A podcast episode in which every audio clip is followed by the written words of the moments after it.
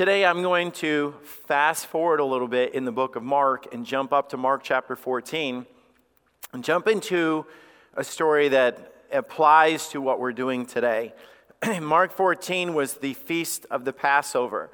So they had this, this, this week of unleavened bread, this time that they would reflect. If you remember, back when they would all go all the way back to Egypt and, and, and they had the Passover, and, and, and as long as he saw the blood, that they would pass over them. And then they, they had that celebration, and they were, they were freed from the bondage of Egypt as a, as a result of their obedience, because without the shedding of blood, and there was the shedding of blood, and, and it was symbolic that the sacrifice was made, and there was obedience so many things. And then they carried on that tradition, and we'll look at that here in a minute. And they kept doing it and doing it, being reminded the fact that they were bound. And God set them free. And God said, I never want you to forget what I did. So, in this passage, it's that time that they would gather together for this week. The Passover was this one day event, but the week of unleavened bread or this celebration was a continual thing that they were doing throughout this week. They would gather in homes and celebrate and shoulder to shoulder and, and, and reminisce and thank God and praise God for what He did. Jesus chose to do this right before He went to the cross, spending time with people. And it says in Mark 14, verse 1 And after two days was the feast of the Passover and of unleavened bread, and the chief priests and the scribes sought how they might take him by craft and put him to death. And they said, No, not on the feast day, lest there be an uproar of the people. They, they were sick of Jesus. Man, he came with this new wave of teaching, claiming to be the Son of God. He claimed to be the Messiah, the anointed one. So you got the ones that are like rejecting it on this side, and now I'm going to show you this drastic contrast on the other side. And because they went against their traditions and they went against what all that they were taught and the things that they did, and they just said, We're sick of it. We're to we're gonna have a plan to take him out. That's what we're to do. We're, we're to kill this guy because they didn't acknowledge. You know what's crazy about that? After all he did, healing the blind and raising the dead and feeding the 5,000 and all the things that we've read about. And, and, it says in verse 3 and being in Bethany, the house of Simon the leper. Now, if he was still the leper, they couldn't have been in the house of Simon the leper, but he's no longer the leper because he was changed by God. I love this picture that Jesus is now communing, fellowshipping, eating in this room of, of prayer and fellowship to God amongst the people that were changed by Jesus. You realize today that the, the, the, beauty of what we are here, it's, it's not about who we were, it's who we are in Jesus Christ.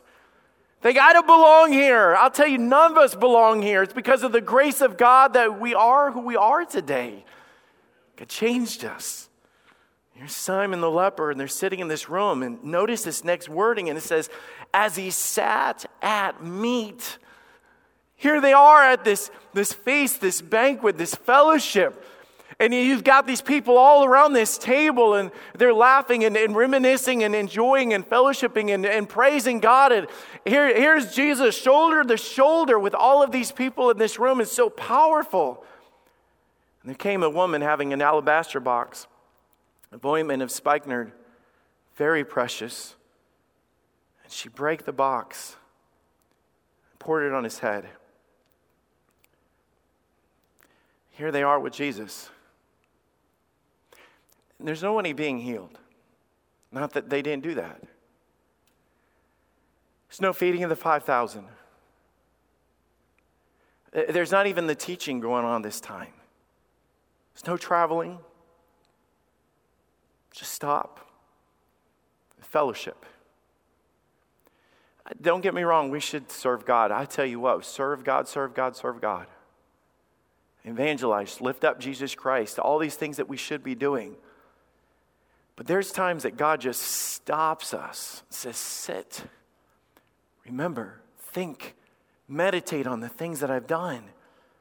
And it says, In being in the house of Simon the leper, he sat, and there came a woman having this alabaster box.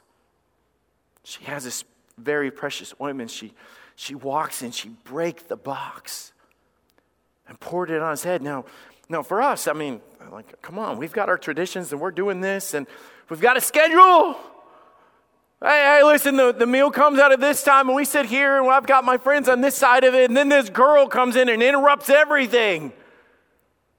She, she walks into the room and the Bible doesn't even, in the book of Mark, doesn't even give us her name. She just walks in and you can imagine. I don't know if she's thinking like, am I going to be thrown out? Should, do I belong here? I, am breaking tradition. I'm, I'm doing something different. But she had this burden on her heart to do this thing. And the Bible says, who, we ask the question, who is she? Now, there's lots of passages in the Bible talking about anointing the head of Jesus, anointing his feet with Jesus, washing his feet. And some people say it's the same story, it's a different story. It's, it's Lazarus' sister Martha or, or Mary, and they, they guess at who it could be.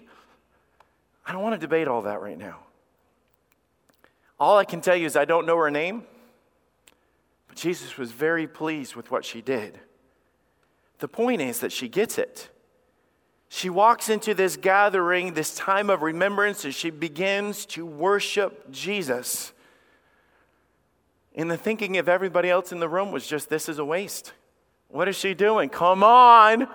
we are doing a thing here. We are worshiping God right now. That, you know, they, they, and they're upset with this girl that's breaking their tradition. Jesus said, Let her alone. Why trouble ye her? She hath wrought a good work on me. Leave her alone. You know, sometimes when we gather in our traditional worship and somebody will lift their hand a certain way or cry a certain way or clap a certain way or shout a certain way, and we're over there like, what are you doing? That's not how I would do it. It's not how we do it. But this woman was so filled with worship. When she walked in this room, she had an audience of one. She only had one person on her heart mind. She, this, this was her focus, this was her attention. In this, this rumbling going on in this room, and all these things are happening. And Jesus said, Leave her alone.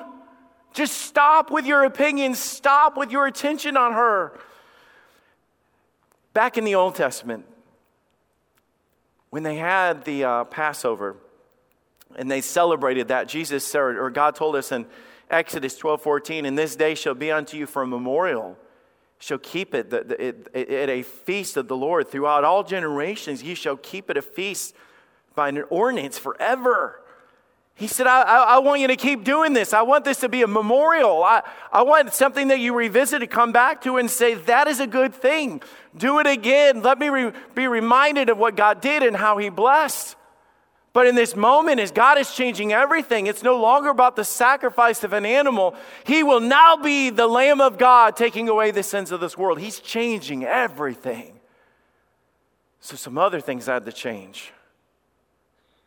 Don't make it about the lamb on the table. Don't make it about the blood on the doorpost. I am the Christ. I am the sacrifice drawing the attention away from their traditions onto this new covenant that he's making with them. And this is what Jesus says about it Verily, I say unto you, whosoever this gospel shall be preached throughout all the whole world, this also that she hath done shall be spoken for a memorial of her.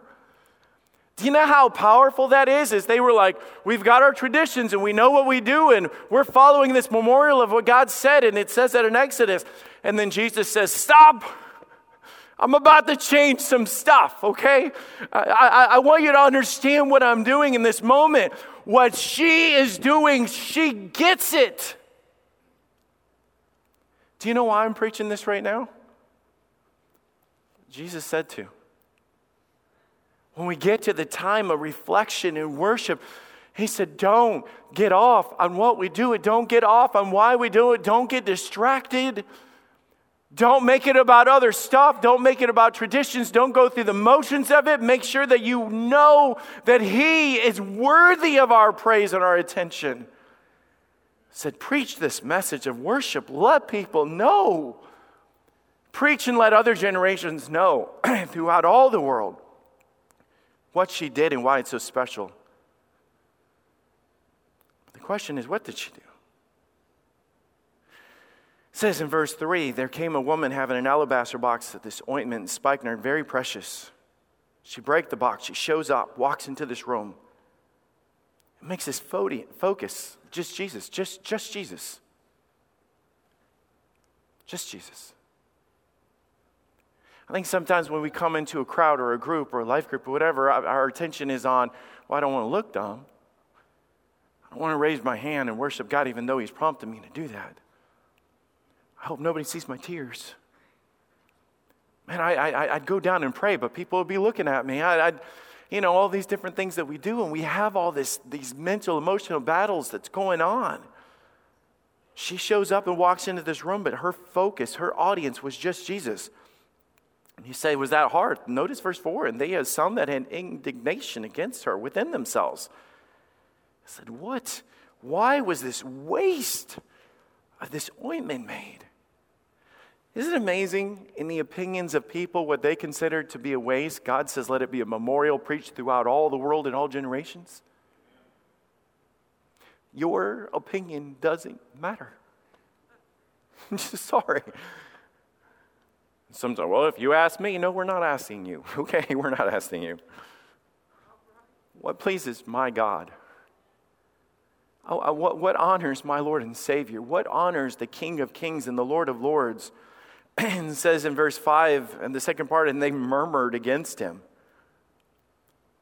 So, of course, she walks in. She goes, Well, if I've upset you, I'll just walk out of here. You know, she goes, I don't care. I don't care. I don't care. I don't care. She had one person in her focus. And she walks up, and the Bible talks about how she broke this flask box ointment, this alabaster box, this container. Back in those days, something like that would have been like the, the, they give the, in the later in the passage they describe the value of it. In our culture, it would have been about ten thousand dollars. In their culture, it would have been about a year's wage not something that the typical person that would have been in the setting would could afford. So they said more than likely it was like a family heirloom. She takes it when she breaks it. It was, it was this, this container that she had, and they put like wax over the top of it, so she wasn't just busting the thing. And that's what I've always thought kind of in the past.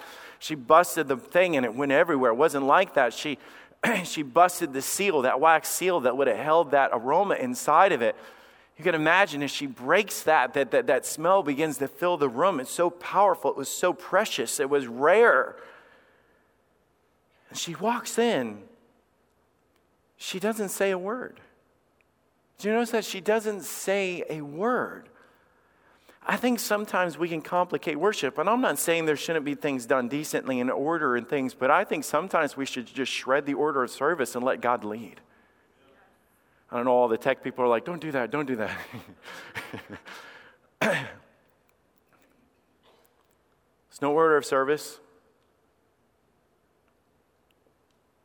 no choir, no microphone, no, no, no, no practice. Nobody was singing off key or on key or hitting a high note.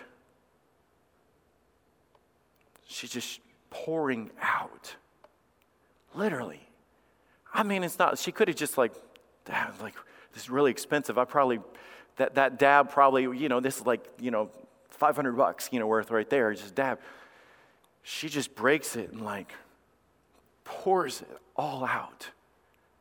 Holds nothing back. I mean, nothing back all the value of it just was poured on something, but in her mind, it's like, I have something that is so precious, but you are more, you are greater, you are better, you are worth it. Do you understand that that is what worship is? Worship is acknowledging that you are worth it. You are worth it. She pours it out, holds nothing back, in expressing her love. She's saying this holds great value, but you are worthy. But think about what this is all about. We started with this, and if you've been walking through this series with us, then, then maybe this will connect the dots a little more. Uh, she is anointing Jesus. Now, if you remember, there were certain people that would be anointed in the Bible. There was, there was priests that would be anointed. There, there was kings like David that knelt down before him and they anointed him. The hand of God, you are chosen, you are favored, you are used. by God to accomplish this thing. But when Jesus showed up and we talk about the Messiah was the anointed one, Jesus Christ is Jesus. He's the Messiah, or Jesus is the anointed one. I think we can say that. She walks in with an ointment. You are the anointed one. Acknowledging him as king. Because Jesus is the one that said in Luke 4:18, and he was talking about prophecy of the Old Testament and prophetic of the coming Messiah and the Spirit of the Lord, and he makes personal application is upon me because he hath anointed me to preach the gospel to the poor. He has sent me to heal the brokenhearted, to preach deliverance to the captives, and recovering the sight to the blind, and set to liberty them that are bruised. In that moment, they are acknowledging that you are the King. You are the Savior. And I believe that you are all of these things. I don't want to go through the motions of this today. I don't want to get caught up in traditions. I don't want to just pass out the elements and just sit there and zone out. I, I want you to have an audience of one.